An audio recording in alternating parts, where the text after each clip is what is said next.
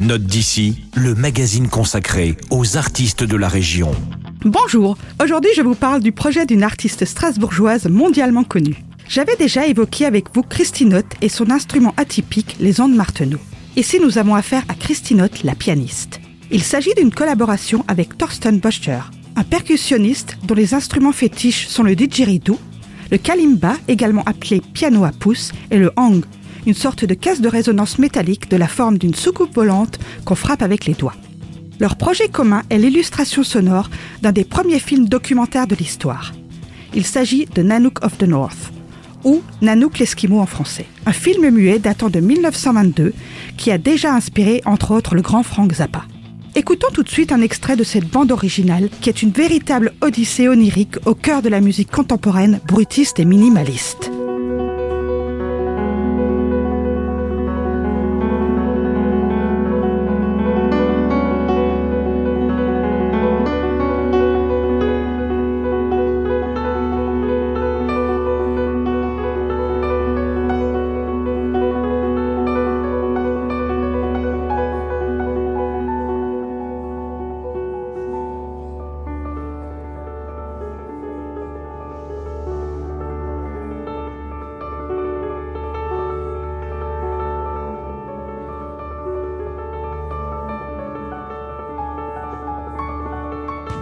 Christine et Thorsten Butcher vont revivre Nanook of the North.